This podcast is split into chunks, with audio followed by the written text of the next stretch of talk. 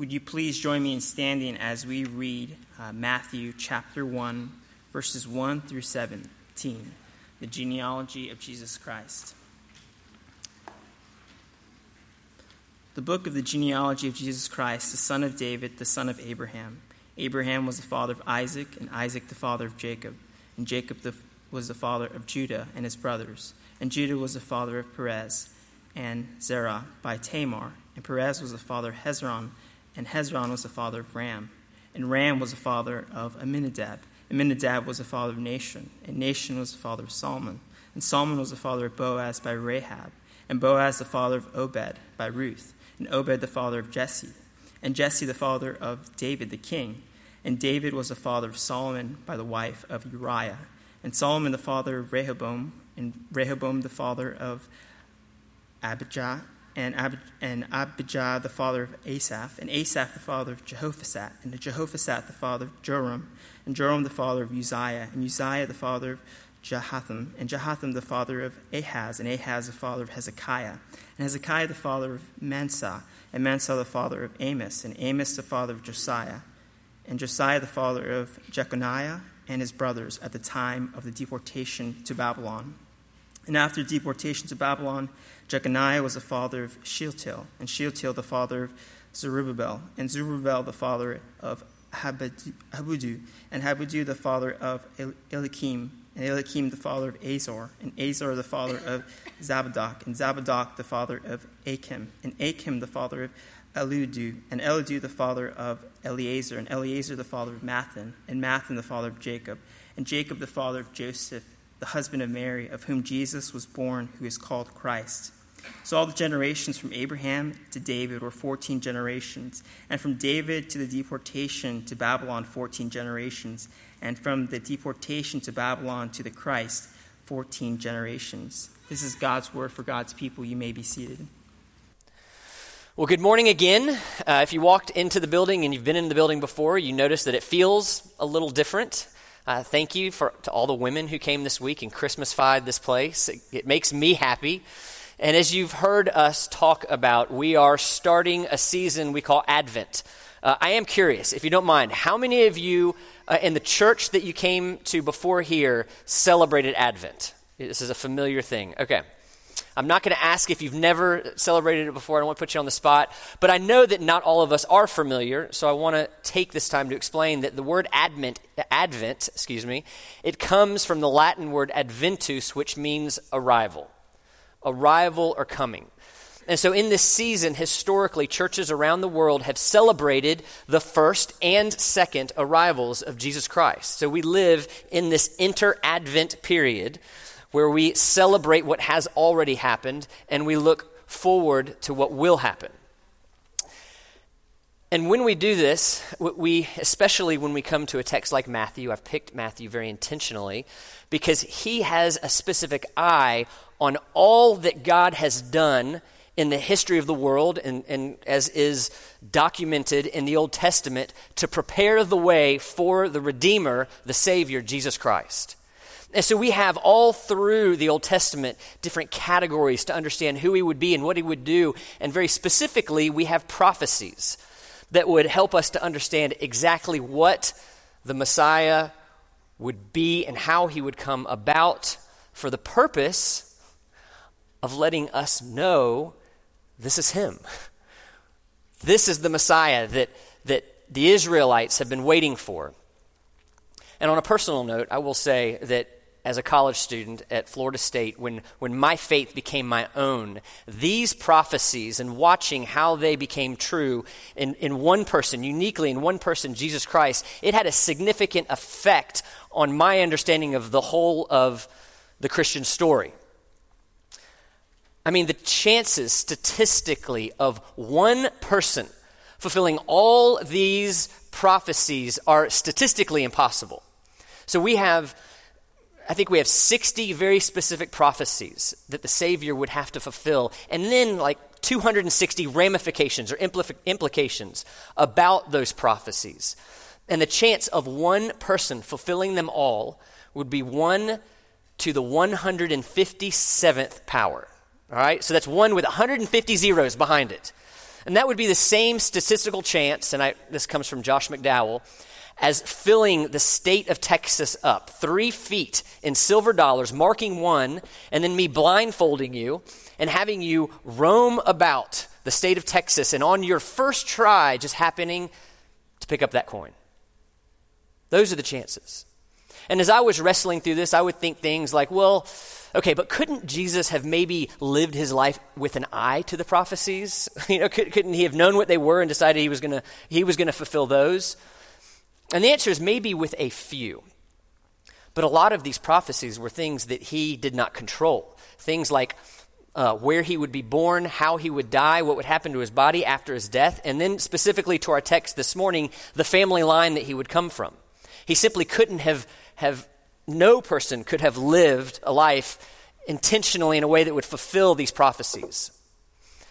And that's caused other people to say things like, well, maybe, maybe the prophecies have been doctored. You know, maybe after Jesus lived, somebody went back and changed all those prophecies. And the real problem with that is the Old Testament. You know, we, we have the Old Testament that predates Jesus. We have copies of the Old Testament that predate Jesus. And we have all our Jewish friends who worship and hold this Old Testament that doesn't vary from ours in any way. So if they'd been doctored, we would have a different Old Testament than our Jewish friends, but we don't. And so as I began to look at these prophecies, they impacted me. the probability kind of it, it, made its way to my heart, and it had a major piece in me coming to know Jesus Christ as my Lord and Savior. And so because of that, we are going to be in this Advent season in the first two chapters of Matthew. And we, are going to be there because Matthew has this habit of saying things like, uh, This happened to fulfill what the prophet so and so said. And you're going to notice that as we, as we walk through it because he's got an eye on these prophecies. He understands what all God did to bring about the Savior of the world. And when you see the person who's writing it, it shapes what we're reading it even more. Because most people here would know that Matthew was a disciple, but it's easy to forget what he was before he was a disciple. He was a tax collector. And in that society, tax collectors were some of the most reviled people in their society. They would literally steal from their own people to support the occupying army. They would go to the, they were, they would put bids in to be a tax collector. They would, on the front end, pay all the taxes for the people they were responsible for, and that gave them license to then turn around and take, in, under the, you know, the, the guise of taxes, from whoever they want, however much they want, and whenever they wanted to do it. There were actually laws created uh, among the Jews that, that would protect them from tax collectors. They would say, yeah, you can never lie Uh, unless you're talking to a tax collector. Then you're all good telling, telling a little lie. They, wouldn't, they even made laws that would not allow tax collectors to come into the temple and worship because they were so reviled. And if you look for it, you can see that Matthew understands what it's like to be an outcast. He's writing this gospel from the perspective of an outcast who has experienced extreme grace. And that's certainly going to be true in our passage this morning. All right. So the stage has been set somewhat. The crook has been converted. You have 400 years of silence. So when you're reading your English Bibles, you, you turn from Malachi to Matthew, and there have been 400 years that God was not speaking to anybody. And then here it is you get to the beginning of the New Testament, and what do you have? A genealogy. And, and to, to, us, we can get there, and, and it can feel fairly anticlimactic. One, uh, one pastor said it can seem about as exciting as reading the Hebrew, fo- the Hebrew phone book. You know, we, we look at a genealogy and we can very quickly think this has nothing here for me. You know, as we read our New Testament, I'm willing to bet most of us here just skim over the genealogies. If, if we don't, maybe we just skip over it completely. You know, when you have your family gather around, your parents, your children, your siblings, whatever, and you read the Christmas story, how many of you read the genealogies? We haven't. May, I'm kind of convicted. We, maybe we, we will this, this Christmas, I don't know. But we get to the genealogy, and, and we at best don't understand it, and at worst are kind of bored, kind of let down. But to the original audience, this passage would have captivated them, it would have gripped them. It doesn't hit us because we're Americans 2,000 years later on a whole other part of the earth. But if you are a Jew in the first century and you hear that Jesus has claimed to be the Messiah, and you start reading and you read these verses, you will be gripped and you will be asking, can it really be? Can it really be that this is the Savior that we've longed for? And this passage answers many of those questions. And so, that my hope this morning is that when we dive into this passage, we would have the same reaction to a genealogy. And, and, I want to look at this passage and I want to look at three specific pieces. The purpose of a genealogy, because that's not something that is clear to most of us. I want to look at the people in the genealogy, because again, we can skim through and miss a whole lot about the people that, that Matthew is talking about. And then lastly, I want to look at the promise of the genealogy. So let's dive in. First, the purpose of a genealogy. The purpose of a genealogy is to confirm legal claims of title, property, and authority. To confirm legal claims of title, property, and authority. And it's kind of fun to talk about genealogies when we're coming off of Thanksgiving and families are fresh in our minds. And some of you went to be with your families and you were very encouraged and you enjoyed your families. But I know that wasn't true of all of you. Some of you went home and, and you have families who fought. You're missing people. You're frustrated with your, with your family. Maybe your parents nitpick you or your, your kids don't get along. I know some of you who have told me, I, I look at my family in Thanksgiving and I think, how is it that I'm related to you people? But in our context, 21st century America, our families don't define us. They affect us, but they don't define us the way that they did back then. In, in this setting, in the people Matthew's writing to, family was everything. It defined even their very name. All right, so here I'm Jim Davis. In that context, I would have been Jim, son of Bob. That would have been my name. And all the baggage, good or bad, that came with Bob was accrued to me. A family, who you came from, meant everything. And we can see, if you go back to Ezra, when the exiles were returning to the promised land, if you couldn't prove through your gene- genealogy your Jewish heritage, you couldn't even take part in worship. Let's read Ezra 6. The returning exiles sought their registration among those enrolled in the genealogies, but they were not found there. And so they were excluded from the priesthood as unclean. You couldn't enter the temple and take part in worship if you did not have a genealogy. You could not buy property if you did not have a genealogy. It was like a, a, driver's license or a social security number. It validated you, it confirmed who you are, it gave you rights and privileges.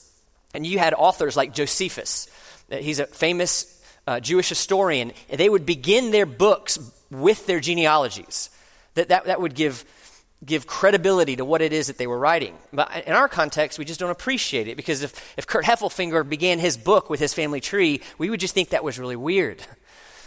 But in that context, it wasn't just not weird, it was absolutely necessary to prove who you were and the claims you're making about yourself. In fact, Herod the Great, he was so ashamed that he was half Jewish and half Edomite and that he couldn't prove a pure Jewish heritage, that he had the public documents building burned so that no one around him could claim a more pure pedigree than he could. So, genealogies were a big deal 2,000 years ago in Israel. And no genealogy would have been more important than Jesus Christ, who is claiming to be the Savior, the Messiah that they had long awaited for. So you get to verse 1, and they would have been gripped. As Matthew writes, the book of the genealogy of Jesus Christ. Here's the proof the son of David and the son of Abraham. This right here would have given Jesus legal support to the claims that he's making about himself. And so you have you have this messianic line and it had to come through a number of people, probably most importantly, Abraham and David. Abraham and King David. And Matthew, right off the bat in verse 1, is saying he does. He comes from that line. So let's start with Abraham. Why is it so important that, that the Messiah would come from Abraham. Abraham is one of the most important historical religious figures in the history of the world. Three major world religions claim him as their father. Every gospel addresses Abraham. 11 New Testament books address Abraham. Abraham is a hugely important figure. You can read about him in Genesis chapters 12 through 25. But you see that even before, before he was this great man of faith, he was a normal pagan guy pursuing normal pagan things until God pursued him and entered into his life in a way that would radically change his future and, humanly speaking, the, the future of the entire human race. Before he was this great, you know, Hebrews Hall of Faith person, this was a guy that when he was presented with a tough scenario, when he was fearful, twice he turned over his wife to other men, saying she was his sister. I can't imagine the conversations that happened the second time he did that, much less the first. And then in Genesis 15, God comes to Abram and he makes Abram a promise. A promise that to him at the time would have, would have felt unimaginable. Genesis 15. Look toward heaven and number the stars, if you are able to number them. Then he said to him, So shall your offspring be. Now, why was this an unimaginable promise? It's because Abraham and Sarah, they were well beyond childbearing years. Humanly speaking, that ship had sailed. But God says, No, I'm not just going to give you offspring. I'm going to give you so many that you're going to have as much trouble numbering them as the stars in the sky. And in that moment, Scripture records that Abraham believed God. He believed that God would do what God said he would do, and that's the moment that everything changed for him. That's the moment Abraham became declared righteous. And then a few chapters later, God gets more specific with the promise. He ups the ante in some ways.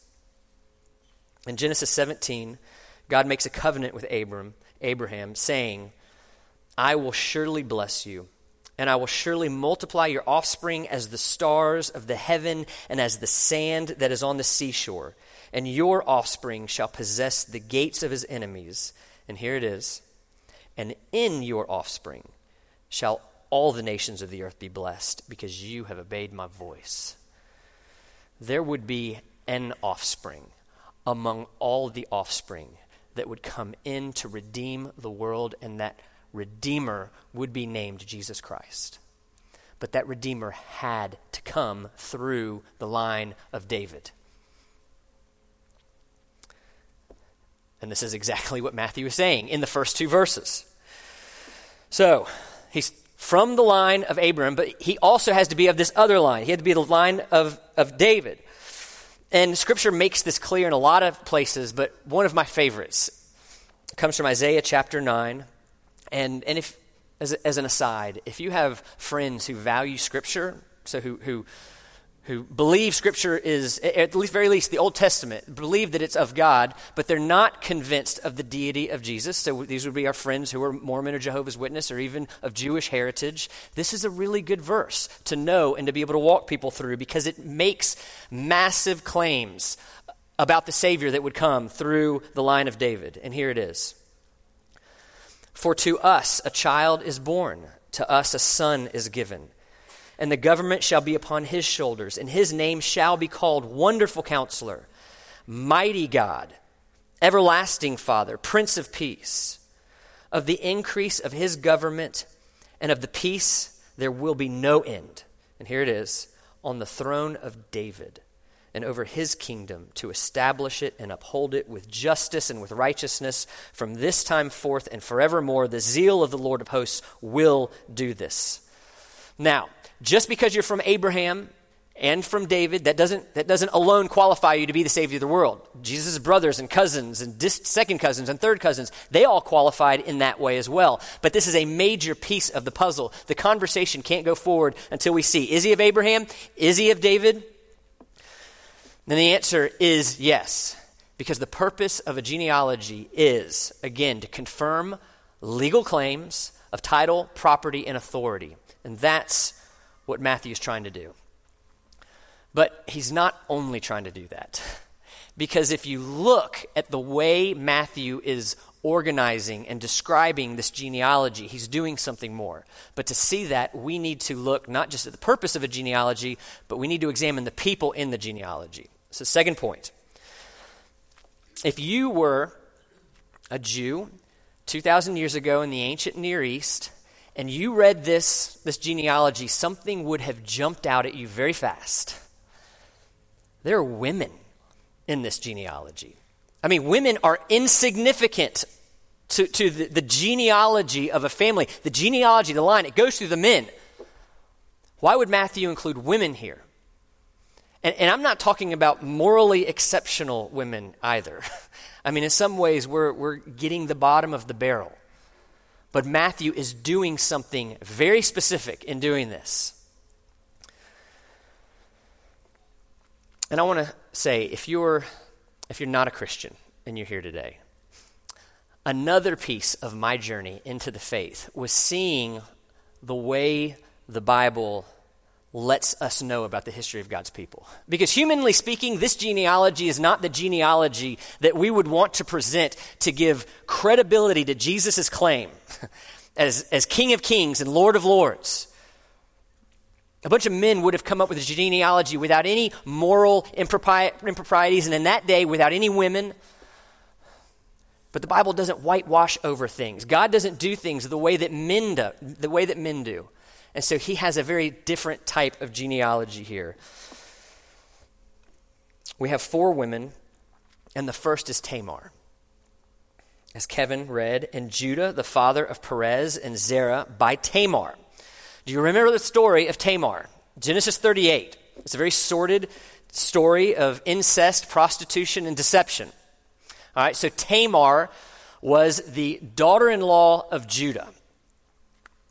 Tamar's husband, Judah's son, died, and so she became the wife of, of her husband's brother. And that might sound weird, but that was just the way they took care of widows in those days. If your husband died, you automatically were married to his brother and you were taken care of. And, and Genesis 38 is really detailed. I'm going to try and, and be as, as clear and appropriate as possible here. Tamar's second husband, he wanted the benefits of that relationship, but he did not want the responsibilities. If that doesn't make sense, read Genesis 38. and God struck him dead. And so here you have Tamar, no husband, no children, and she decides she's going she's going to take matters into her own hands. She isn't going to wait on God's timing. She is going to pretend to be a prostitute and see if her father-in-law can give her the children she wanted. And in Genesis 38, we see that twins were born, and the first of the two was Perez, the next link in the messianic chain. Uh, so, some number of years ago, I, I met a girl, um, and she introduced herself to me as Tamar.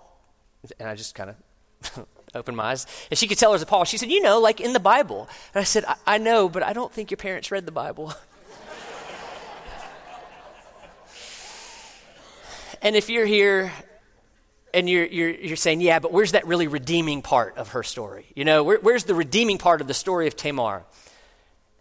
It's not there until you get to Matthew chapter 1.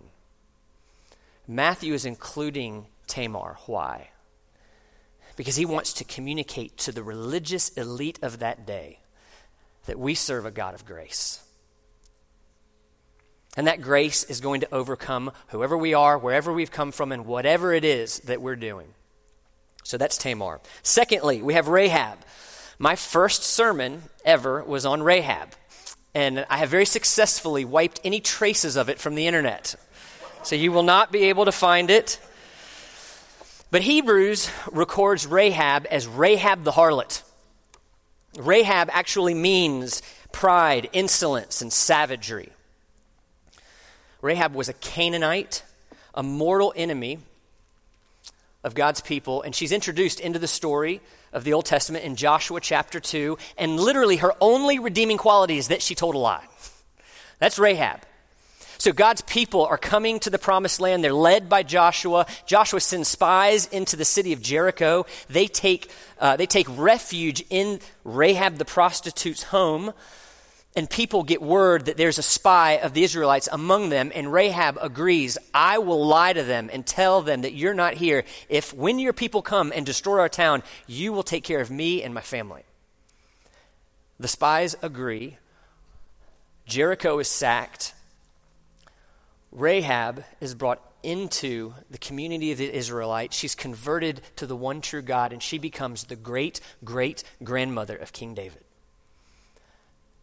Now, why would Matthew want to include Rahab in this genealogy?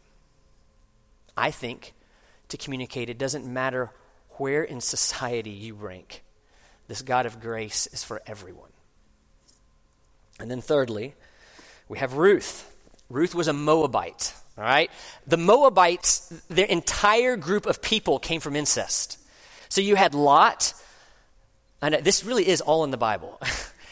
you have Lot. After Sodom and Gomorrah were destroyed, he's in a cave with his two daughters. His two daughters are looking around thinking there's not a lot of prospects right now for husbands and children, so we're going to trick our dad, we're going to get him drunk, and he's going to be the father of our children. And we pick this up, Genesis 19 in verse 36. Thus both the daughters of Lot became pregnant by their father. The firstborn bore a son and called his name Moab. He is the father of the Moabites to this day, Ruth's people. The younger also bore a son and called his name Ben-ammi. He is the father of the Ammonites to, the Ammonites to this day. So Ruth was a part of a tribe that was particularly despised because they came, they were, all of them were products of incest. They actually had laws about how to deal with people who were Ammonites and Moabites. Deuteronomy 23 No Ammonite, remember that was the line of the other daughter's son, or Moabite, Ruth's line, may enter the assembly of the Lord, even to the tenth generation. None of them may enter the assembly of the Lord forever. But like Rahab, Ruth came into the community of Israelites Ruth was converted to the God of the Israelites. Ruth married Boaz and became the great grandmother of King David. So, why would Ruth be in this? I think because Matthew is wanting to say it doesn't matter what type of ethnic group you come from. It doesn't matter what kind of pedigree you have. Jesus loves all of you, wants all of you, and his kingdom will be made up of every type of person. Ethnicities that are prized in certain cultures and ethnicities that aren't. It doesn't matter because they are all prized by Jesus Christ. So we have three women, and then lastly, we come to Bathsheba. Did you remember hearing the name Bathsheba in the genealogy? It, Bathsheba, actually, the, the name is not there. It's really interesting because what, what Matthew does, he says, and David was the father of Solomon by the wife of Uriah. Okay, he's doing something really intentional here. He could have said David's the father of Solomon, or he could have said David is the father of Solomon by Bathsheba. But what he's, what he's in essence saying is David the father of Solomon, but by somebody else's wife. So, so if somebody came to you and said, Joe got Bill's wife pregnant, okay, that, that phrase is meant to is meant to evoke emotions of shame and guilt. And however that makes you feel is exactly how Matthew wants us to feel as we're looking at the, the way he's saying Solomon came into this world. And most of you know the story of David, but I'm not going to assume all of you do. David was king. His, his army was off fighting a battle. He should have been with them, but he wasn't. He stayed back and he saw the soldier Uriah's wife, who's back in the home bathing. He was attracted to her. He had his servants bring her to him. She became pregnant. David was worried about getting caught, so he had Uriah come back off the front line. He was hoping that things would transpire in a way that Uriah would think that was his kid and not King David's. But Uriah was such an upright man, he said, I will not do anything my soldiers who are fighting can't do. David even tried to get him drunk, see if he'd change his mind, but he didn't. He wouldn't, he wouldn't compromise his values. And so David then graduated from adulterer to murderer. And he sent a letter to the front lines to Uriah's commander, and he said, In the moment of intense fighting, I want you to pull your line back, but don't tell Uriah. I want him to die. And that's what happened. So somebody came and confronted David. David repented. He married Bathsheba. They had the baby, and the baby died. That's what Matthew is wanting to bring to our mind when he says David was the father of Solomon by the wife of Uriah. But David and Bathsheba had a second child, and that child was Solomon, the next link in the messianic chain. So, why would Matthew want to communicate the genealogy in this kind of way? I think he's wanting to say it doesn't matter how messed up the family of origin you have is. It doesn't matter where you came from, how you came into this world, because God is creating a new family in Jesus Christ that will not let you down, that will support you, and that will love you. So, in many ways, this genealogy, it reads like an episode of Maury Povich. You know, I mean, you look at all these pe- people, you have four women. Uh, two of whom are prostitutes. One's an adulteress, one's a cursed Moabite. And then you look at Jeconiah and all the evil kings that, that followed him, and you begin to get the idea that, that Jesus comes from a line of sinners. And that's the point. because something really important to understand in the context that Matthew is writing to is that in these 400 years of silence between again, in our English Bibles, Malachi and Matthew. God had not been speaking, but the Pharisees had been working. And the Pharisees had begun to, to create all these additional laws to the laws that we have in the Bible so that we could feel as if we're actually accomplishing what God had told us to accomplish so that we could be we could claim that we are in and of ourselves righteous. So as this is happening, the Israelite elite, the, the, Pharisees, are beginning to feel more and more confident in their ability to stand in front of a holy and perfect God and say, I've done it. I'm righteous. They had become insufferably judgmental and legalistic and condescending to everyone who wasn't them, every other culture, every other people. And Matthew, in this genealogy, is wanting to throw in their face the very thing that comes between them and their Savior their insufferable self righteousness. That's what Matthew's wanting to do in using these people. And you can see, you can imagine how they would have reacted to this genealogy. It's not at all conforming with, with the idea that they have for Jewish religion and Jewish tradition that had developed over those 400 years of silence. And you can see, you know, why I say that this, this, genealogy is one of the things that gives me confidence that we can trust the Bible. We can trust the reliability because th- this would not be the genealogy that any of us today, nor anyone 2,000 years ago on the other side of the world, would have come up with to communicate Jesus is credible. But Matthew isn't concerned with just showing us that Jesus is king. Matthew is concerned with showing us what kind of king Jesus is a king that will love, protect, and stay with any of us if we believe, no matter how immoral, disobedient, unsuccessful we are. That's what Matthew is wanting to communicate. What Matthew wants is all of us to look at this genealogy and recognize that Jesus is king because we're born all wanting to exalt ourselves as kings and queens of our lives. This is what we want to do. We want to be in charge, we want to dictate the terms of, of our lives. But what Matthew is wanting us to see is that there's another king, a king who is infinitely better at leading our lives than we are, who infinitely knows more, who infinitely cares more. And he's wanting us to recognize that we're not king and he is, and that is the very first step to becoming a part of his people probably the most necessary step. And so the question we have to ask this morning is Have you done that? Have you made that step in acknowledging that Jesus is the only, the only qualified king over any of our lives? And if you're a Christian here this morning, I, I know because I am a sinful Christian that it is so easy to constantly fall back into this trap and want to take charge of our lives again. And this genealogy to all Christians in the audience, it serves to remind us that we're not in charge. and remind us that it is a great feeling when we actively relinquish the power of our lives to the God of universe, trusting that He knows how this needs to turn out. If you're Christian, is that the way that you're living out this holiday season? So that's the purpose. Those are the people. And then lastly, the promise. The promise of the genealogy of Matthew, very simply, is that God will do what he says he will do.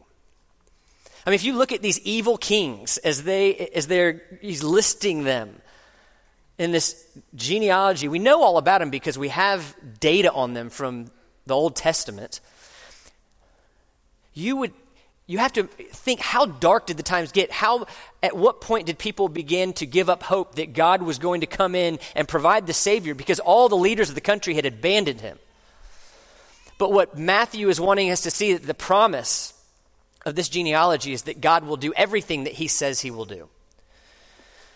And it's really important to understand one more piece about the context in the first century, if you were a Jew, you had the Old Testament the same as we do, but they had it in a different order. All right? This is really important because the we have Malachi at the end. They had what we would call First and Second Chronicles. And do you know how the one book of First and Second Chronicles in the Jewish tradition begins? A genealogy. A genealogy that is intended to stir up the question in its audience is he here yet? Has he come?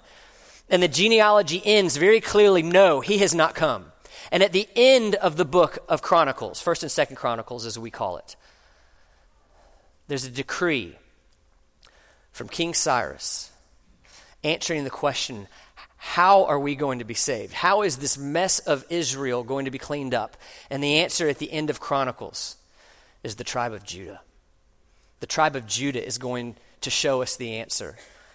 And then Matthew, knowing this, how does he start his genealogy? From the very beginning, showing us that this time he's come. The Savior is here, the true warrior, the more perfect prophet, the sympathetic priest. He's come. That is what Matthew wants us to see.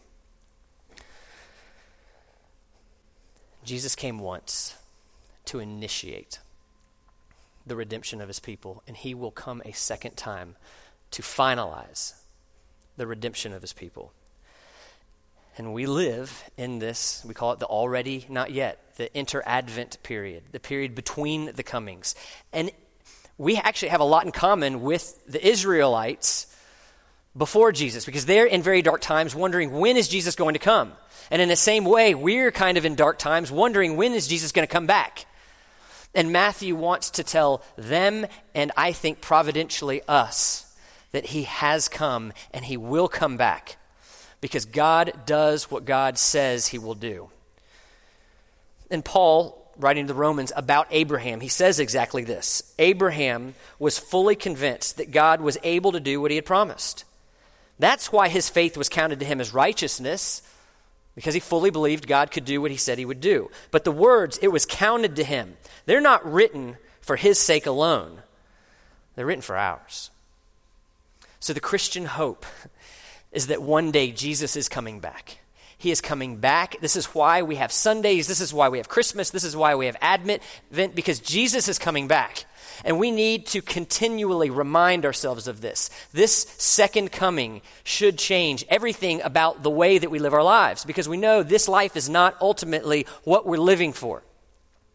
Jesus is coming back. He is making us new. He is making the earth new. He is making the heavens new. And we will live for eternity with our Lord when that happens. But the Christian faith says you have to believe in the first coming to enjoy the second.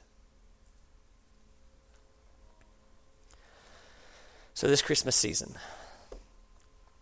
if you feel like you come from a messed up family, well, Jesus did too. if you feel undervalued, unvalued, unappreciated, unloved, Jesus did too. And this is important to understand because at the foundation of the Christian faith, we have a Savior who gets us, who is sympathetic and empathetic in every possible way because he lived a life on this earth, enduring every temptation that we experience, yet he was without sin. And this is what Matthew, a reviled yet redeemed tax collector, is wanting to put on display that we serve a God of grace who will redeem any of us. But we must believe and follow him.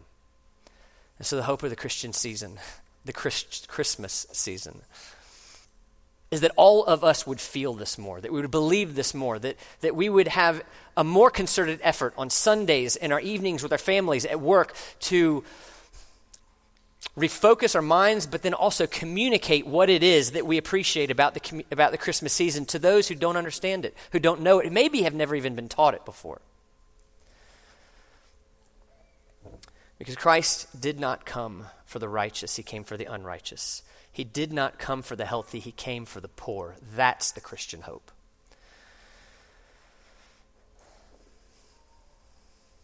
I'm really thankful for my first semester here at Orlando Grace. I'm excited to move into this Advent season with you.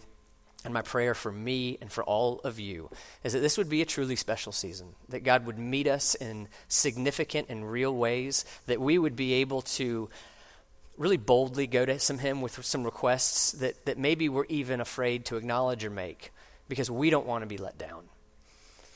But I want to come to you and say, He will not let you down. And so I want to finish by praying exactly this that, that this would be a unique and special season in our lives, in the life of this church. Let's pray. God, we, we come to you excited, most of us, that come in and see wreaths and Christmas trees.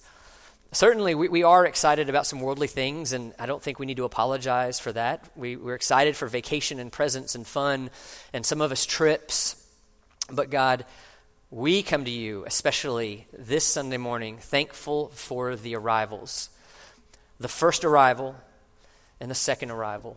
We thank you that we have, by your grace and the power of your Spirit, eyes to see the first arrival for what it is and a power of the Holy Spirit to endure until the second arrival comes.